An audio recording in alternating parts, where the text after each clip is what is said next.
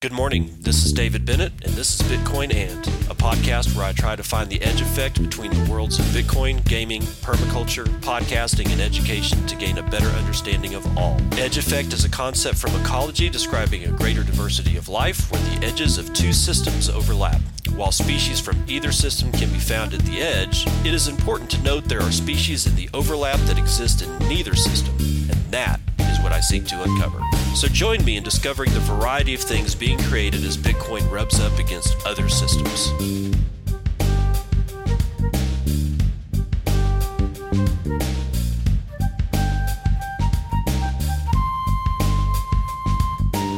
Good morning. 10:47 a.m. Central Standard Time, January the 11th, 2009. And this is episode 51 of Bitcoin and and, uh, you know, I'm going to kind of backing off from my mic today, kind of see how it goes. Um, getting used to a new microphone is uh, a lot more work than uh, people might think.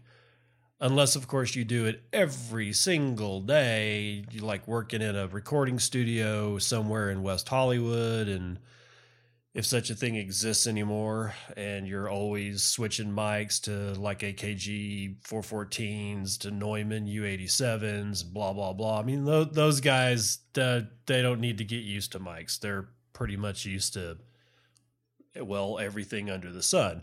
I however am not working at a studio in West Hollywood thank god. So I am having to get used to my new Rode mic and um, so did some experimentation with yesterday, and we're just gonna, I don't know, stay back off of it for a little while and see if I can minimize some of the pops and whatnot, and also to see if there's any kind of decent gain. So uh, bear with me today as we figure it all out. And uh, I think the first thing we're going to do, as usual, is a morning roundup. Today's going to be a little bit longer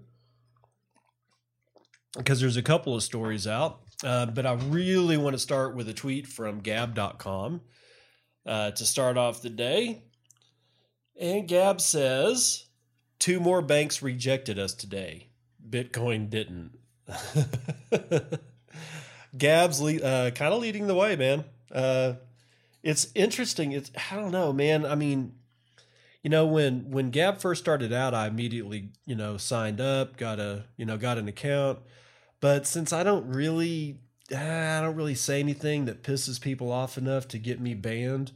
Um, clearly, I'm still on Twitter instead of Gab, but um, I'm a fan of Gab, and I don't really care if you call me a right wing Nazi because reasons. But uh, you know, Gab for a long time kind of went, kind of fell silent um, as far as um, or at least maybe they didn't but i i don't know. I'm just seeing a lot more stuff out of gab on their own twitter account about their endeavor and especially since they got well deplatformed by the entire world and had to literally look at bitcoin for what it really was uh, a decentralized uncensorable way of uh, being able to receive and transfer value um, and since then, it looks like uh, they've gained a, a hell of a fan base from uh, from people from Bitcoin. And what I specifically like about the Gab.com standpoint on Bitcoin, uh, Bitcoin, oh my God, on the, on the corn, Bitcoin, is uh, the fact that they're not shilling shitcoins. I like that. I like how they're just saying, no, this is all we really need, and anybody else can really just GFY. So, um, anyway, so yeah, apparently they tried to get some more, you know, I don't know. Maybe at this point, you know, I think they're just doing it, uh, trying to get like some banking going on simply because it does grease the wheels and making commerce a little bit more slick in uh, in the world as we know it as of today. Um, I don't think that that's always going to be the case, but as of today, it certainly is the case. And anybody who tells you different is either lying or they don't know what they're talking about. Not a big fan, but there you go. So uh, let's get into the next one that's up in my stack here, and this is a uh, this is a story on Medium.com uh, talking about a BitPay server's introduction of their crowdfunding platform. Oh, this is going to be fun. So let's just dive right into this one. Uh, this is this is on the BTC Pay server Medium account, and the headline is Bitcoin crowdfunding, uncensorable and self-hosted Kickstarter alternative powered by BTC Pay server.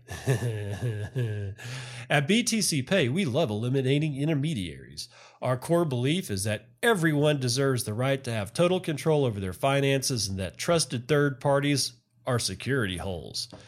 We build op- open source tools for self sovereign individuals and businesses. Today, we're introducing a brand new tool integrated into our self hosting payment processor. Crowdfunding is an application which you can launch from BTC Pay Server interface that allows you to create a self hosted funding campaign similar to Kickstarter or Indiegogo. Unlike traditional crowdfunding platforms, the creator of the campaign is the owner of the platform.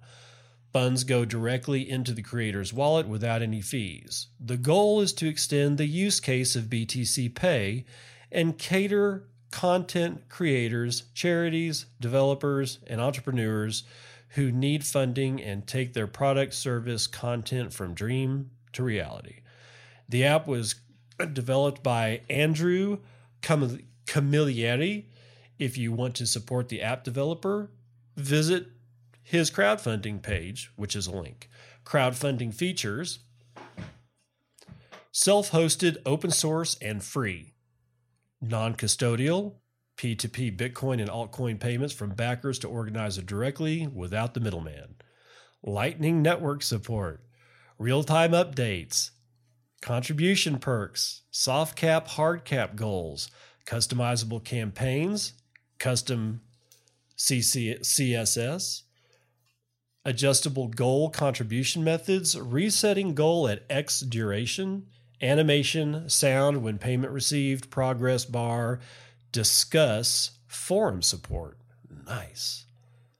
You can easily alter the design of the page to fit your needs. The layout and basic features are quite similar to centralized platforms. Remember, all the money you raise goes directly to you. You're the bank and your own crowdfunding platform. At the back end, it all starts with a simple text editor which can help you tell a perfect story and ends with lots of customizable features.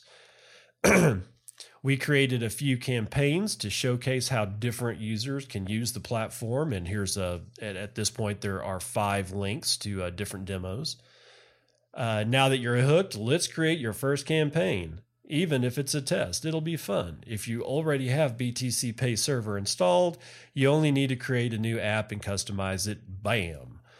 if you don't have BTC Pay yet, go to our demo server, register, create a store, and add the public key, XPub key from your wallet.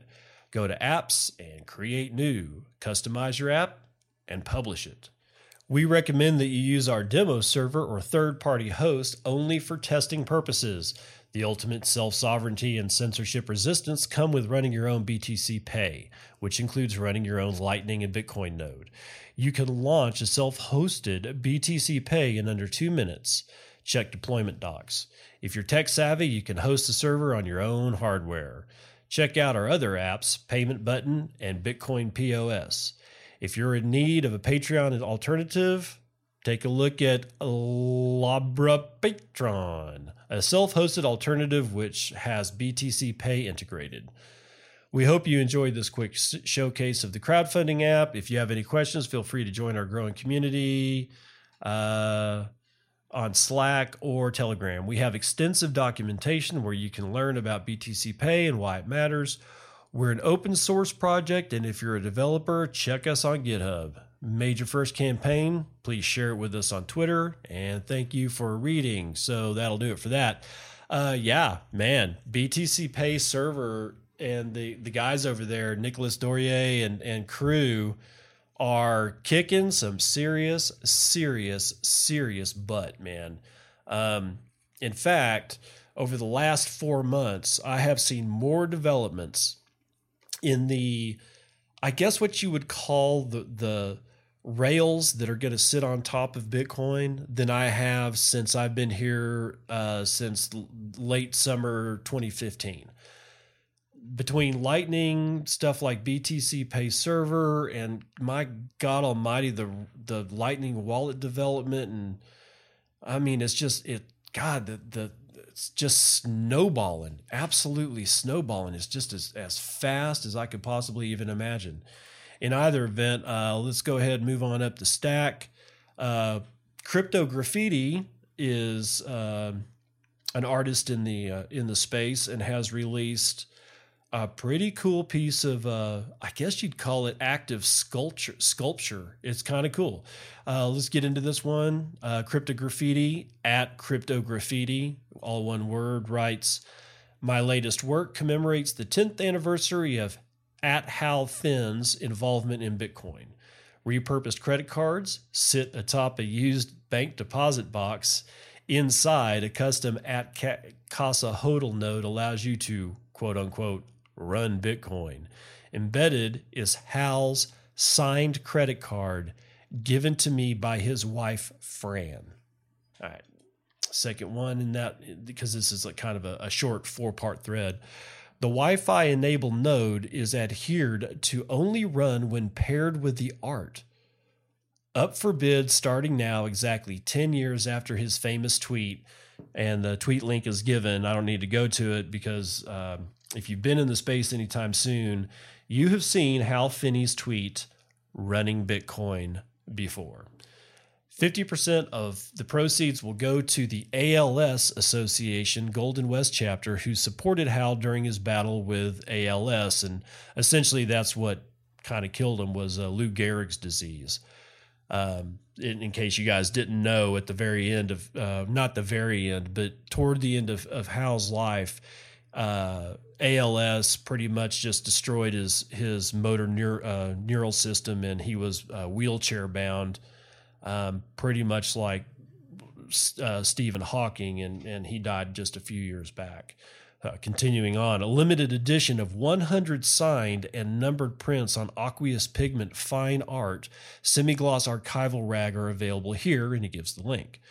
And the last part in that tweet or tweet storm is uh, a heartfelt thank you to Casa HODL team for collaborating, to Fran, and of course to Hal for his important contributions in a space that means so much to many of us, RIP. And I can't uh, reflect the, the sentiment of that, uh, you know, enough.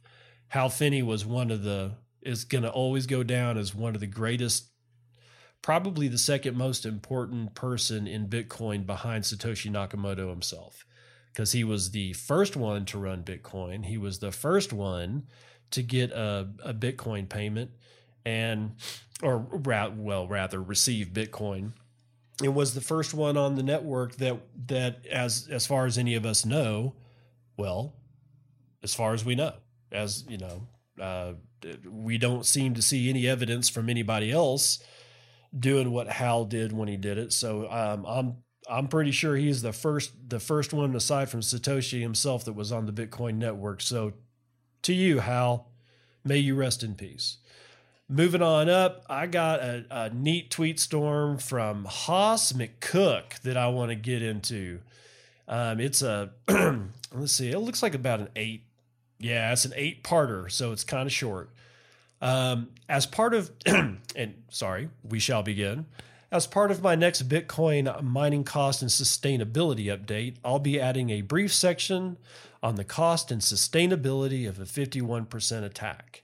All right, let's just be, before I continue on that. For those who don't know what a fifty-one percent attack is on a on a blockchain based currency, or really a blockchain based anything, if it is a true blockchain and it is tr- you know as decentralized as it can be, um, a fifty-one percent attack equates to either some person or a group of people getting together and uh, owning in some way, shape, or form 51% of the power that drives that blockchain. If you get that,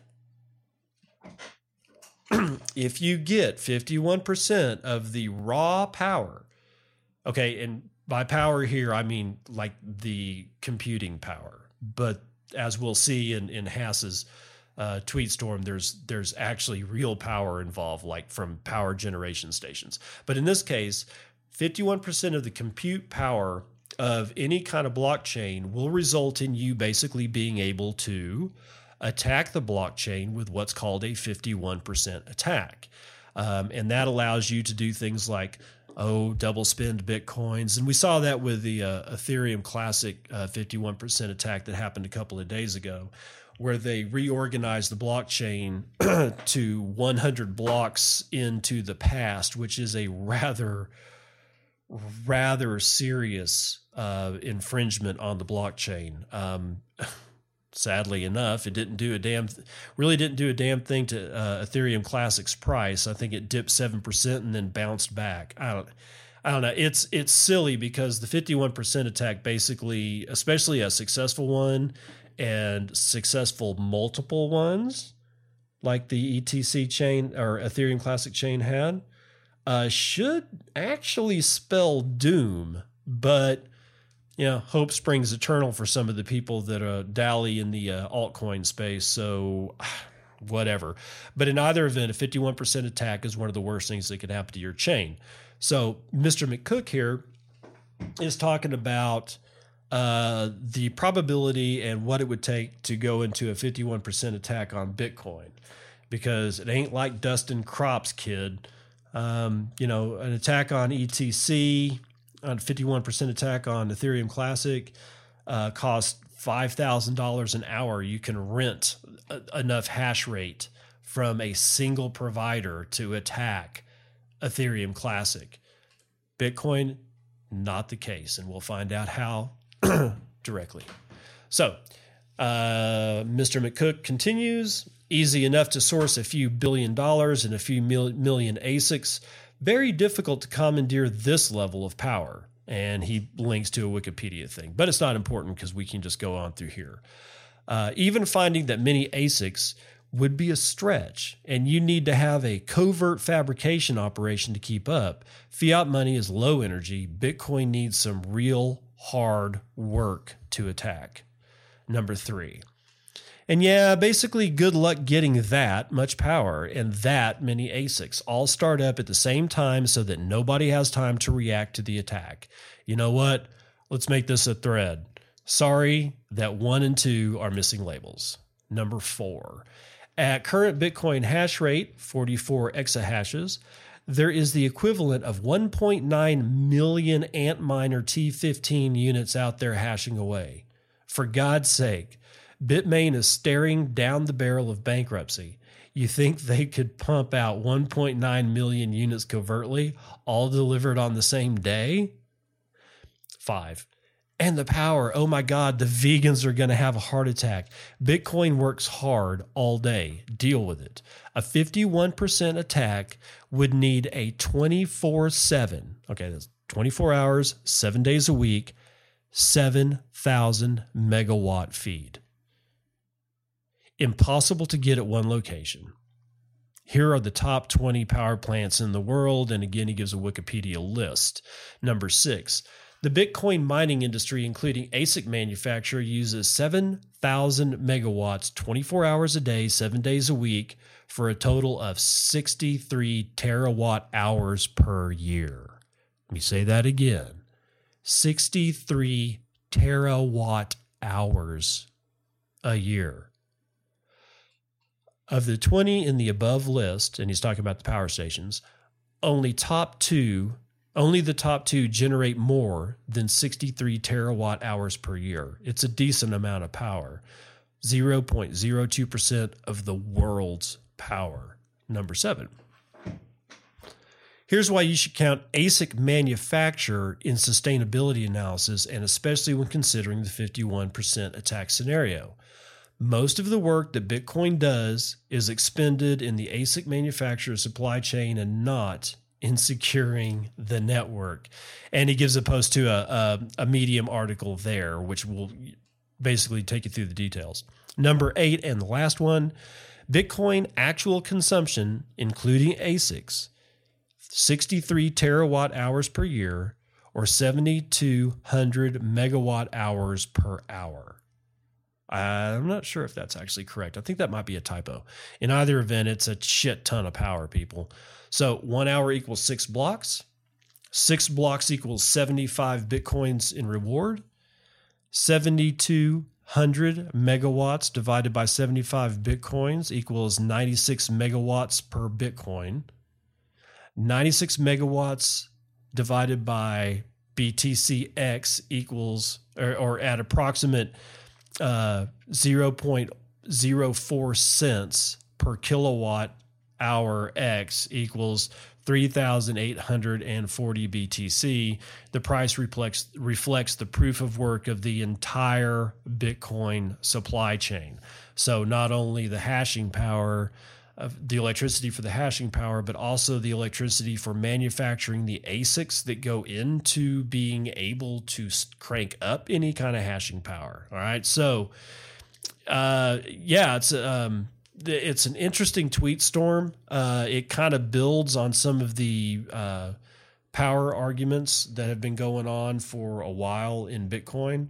Um, it, it yeah, it's, I mean, you know, it's, it's not, you know, what he's saying is that a 51% attack, we see it happen on, on smaller chains. And then everybody automatically starts saying, wow, well, that means it's going to happen to Bitcoin.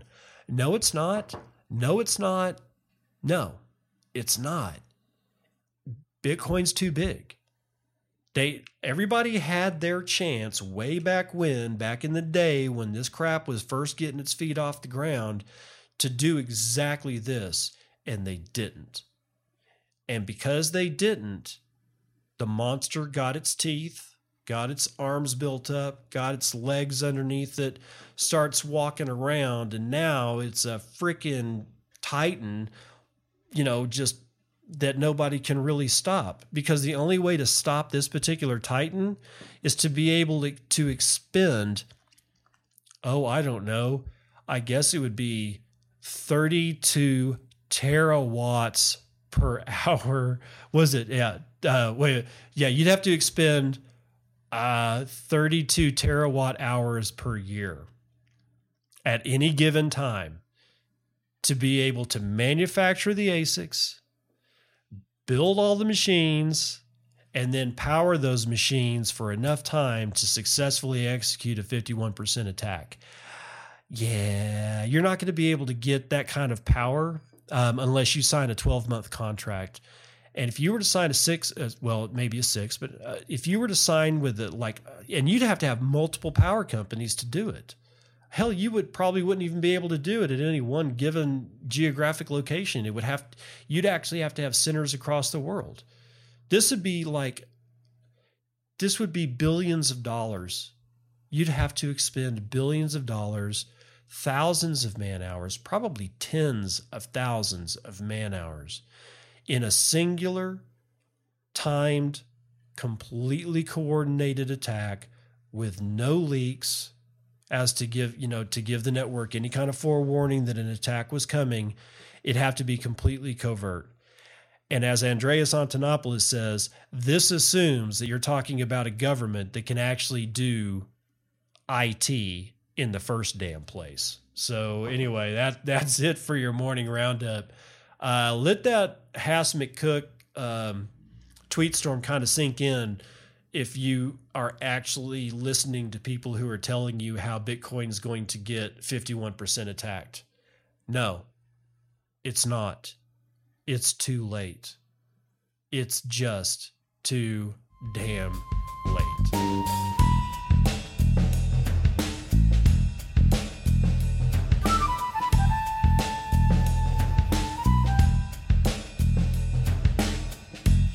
let's see what Marty's Bent is up to here. Um, this is going to be for Friday, January the 11th, 2019, and this is issue number uh, 396 A Quick Path to Centralization. And he starts out with a screen cap of. Um, of this particular paragraph, and it says Amidst these costs, the network has seen significant decline in fully synced nodes as developers and users aren't able not nor currently incentivized to maintain hardware and bandwidth that can support the data data demand of the network. According to ETH, Ethernodes, the 3-month rolling average total node count has declined by more than 50% since April of last year versus Bitcoin nodes which have remained relatively flat during the same time. With the contraction in node count, Ethereum researchers have floated proposals such as EIP 908, which aims to incentivize full nodes for relaying blocks and storing data, including state. However, these are still exploratory.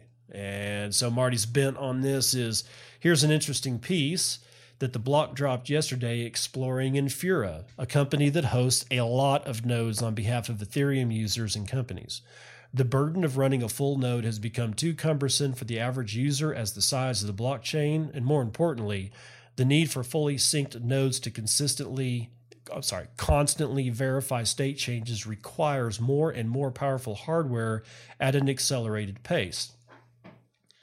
As a result, users and popular dApps companies running on Ethereum have outsourced their node operation to Infura, who outsources their node operations to Amazon, not the best look for a project marketing itself as decentralized.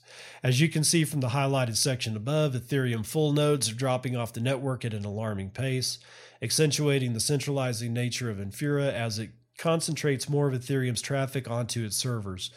The Ethereum project is about to embark on a journey to upgrade their protocol so that it becomes leaner, more efficient, and more accessible to the average user we shall see if they can pull off their ambitious plan successfully. It seems as though the Ethereum project is racing the clock against centralization.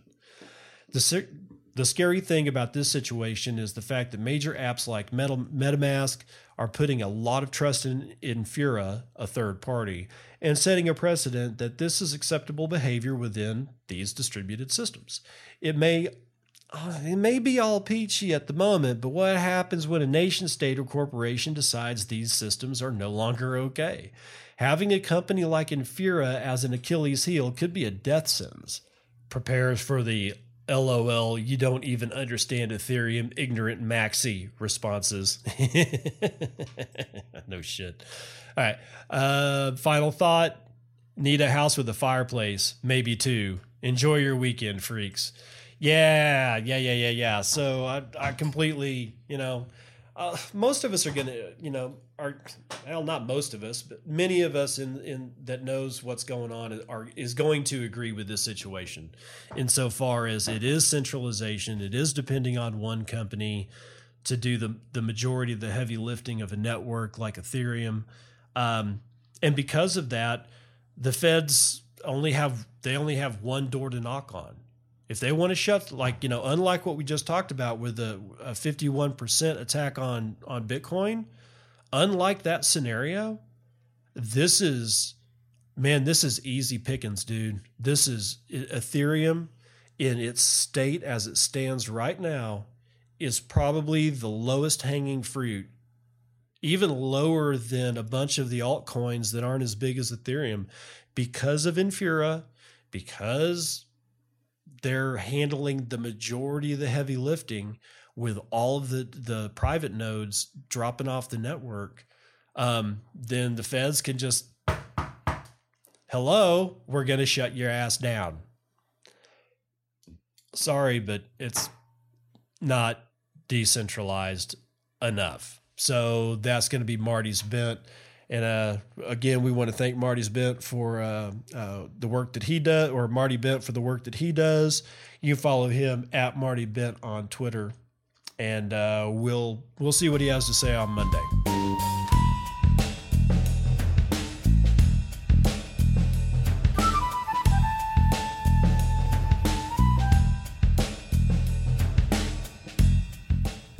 The Daily TrainREKT is brought to you by CCN.com, also known as at CryptoCoin News on Twitter. Uh, this is this is kind of a good one. Indian banks force customers to promise not to use Bitcoin.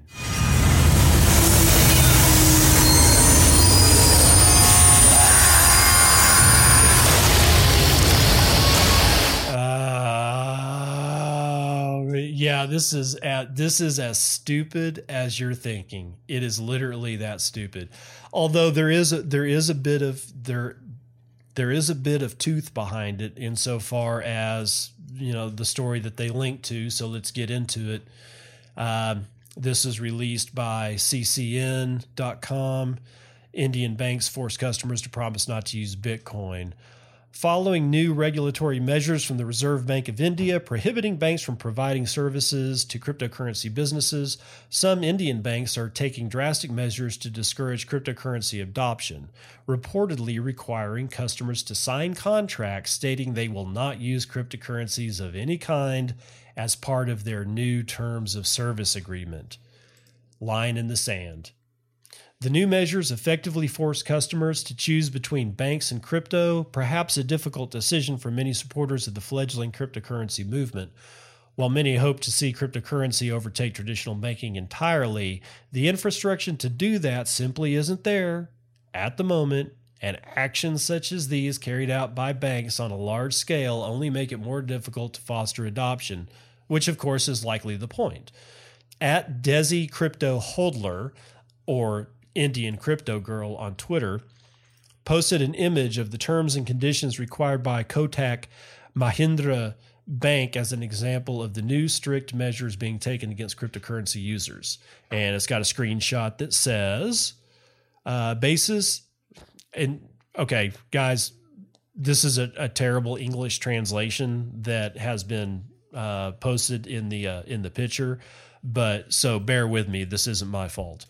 It says, basis the regulations issued by RBI, I hereby declare that I will not deal with any transactions related to cryptocurrency, including bitcoins. I also understand and agree that the bank reserves all right to close my account without further intimation in case I am found to undertake such transactions. Uh, so that ends the uh, graphic. The bank asks users to declare that they will, quote, not deal with any transactions relating to cryptocurrency, including bitcoins. I hate it when they do that. But don't put an S on Bitcoin. Don't. That's bad form.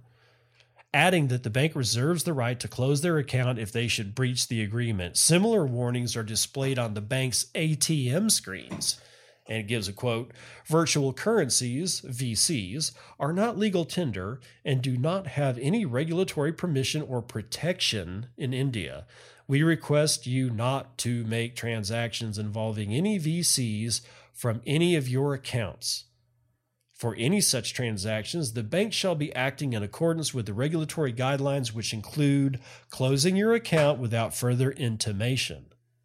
End quote. The bank claims to be acting in accordance with IRB regulations. And Crypto Girls stated on Twitter that this is just one of many banks forcing their customers to swear off crypto if they want banking services.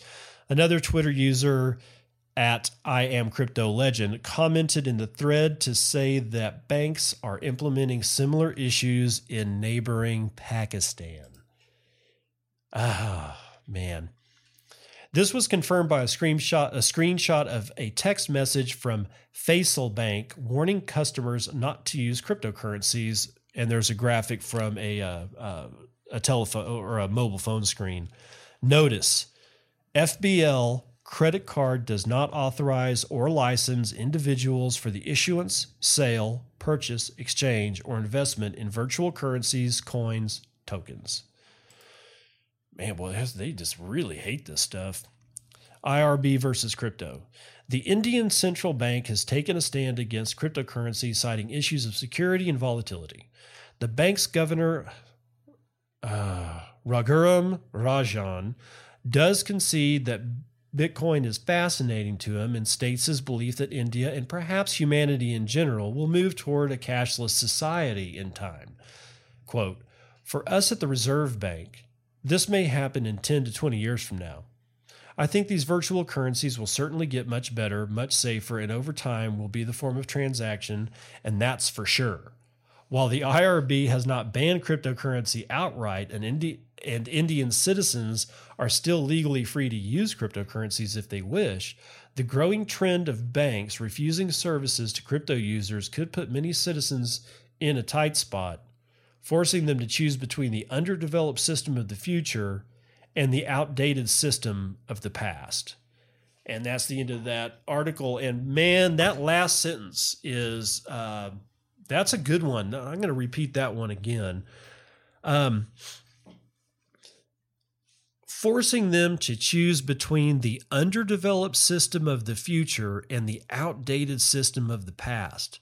And that really does kind of chalk up and really draw, you know, draw a chalk outline around the corpse of where we are right now. We are right smack dab in between the future and the past. And not very many times comes up in a human's life where they find themselves in a situation where they're not looking at the future and the past as as these fluid things. Um, this is not fluid. This is this is a static snapshot in time that we can stand back and look at and say, "Holy shit!" There really is a difference between the future and the past, and we're right here. Like I said, man, there's a corpse on the ground with a chalk outline drawn around it, around it, and that corpse represents the transition between the future and the past. And the Indian Bank, you know, they've done a whole bunch of really bad stuff to their citizenry. Uh, not like the Fed hasn't done it to the United States citizenry or the European Central Bank hasn't doesn't done it to their citizenry or any other central bank hasn't done it to their citizenry at one time or another since the inception of the concept of central banks. Uh, well, again, with that, that that is a com- uh, you know it's a complete train wreck that these people are going to promise to you to not to use cryptocurrency. Really? The only way that that happens is if they do not have a bank account that links to any transactions that they might make with uh, cryptocurrency, i.e., sending money to Coinbase or selling um, uh, selling money on Coinbase and having it deposited into their bank. If they do that, the bank's going to know. Otherwise, man, just don't commingle your banking with your Bitcoin if you can. Agreed? There's a lot of people that can't. I understand that. Look for the ways in which you can. And if you can, do so. And that's going to be all for today's Daily TrainREKT.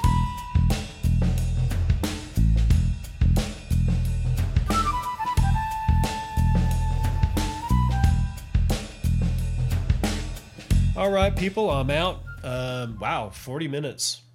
That's not bad. That's not bad at all. Okay. Anyway, uh, you guys have a really good weekend. Um, if, try to be nice to each other on uh, crypto Twitter and Bitcoin Twitter. Um, I'm I'm one of the worst ones at it. I, I get it. I understand that. I know.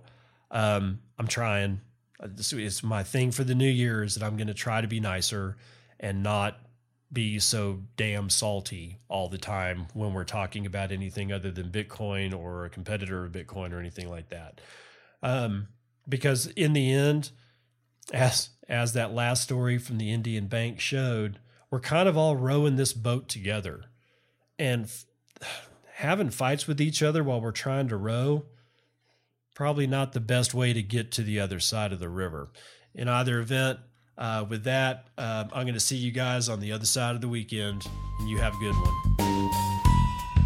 This has been Bitcoin and, and I'm your host, David Bennett. I hope you enjoyed today's episode and hope to see you again real soon. Have a great day.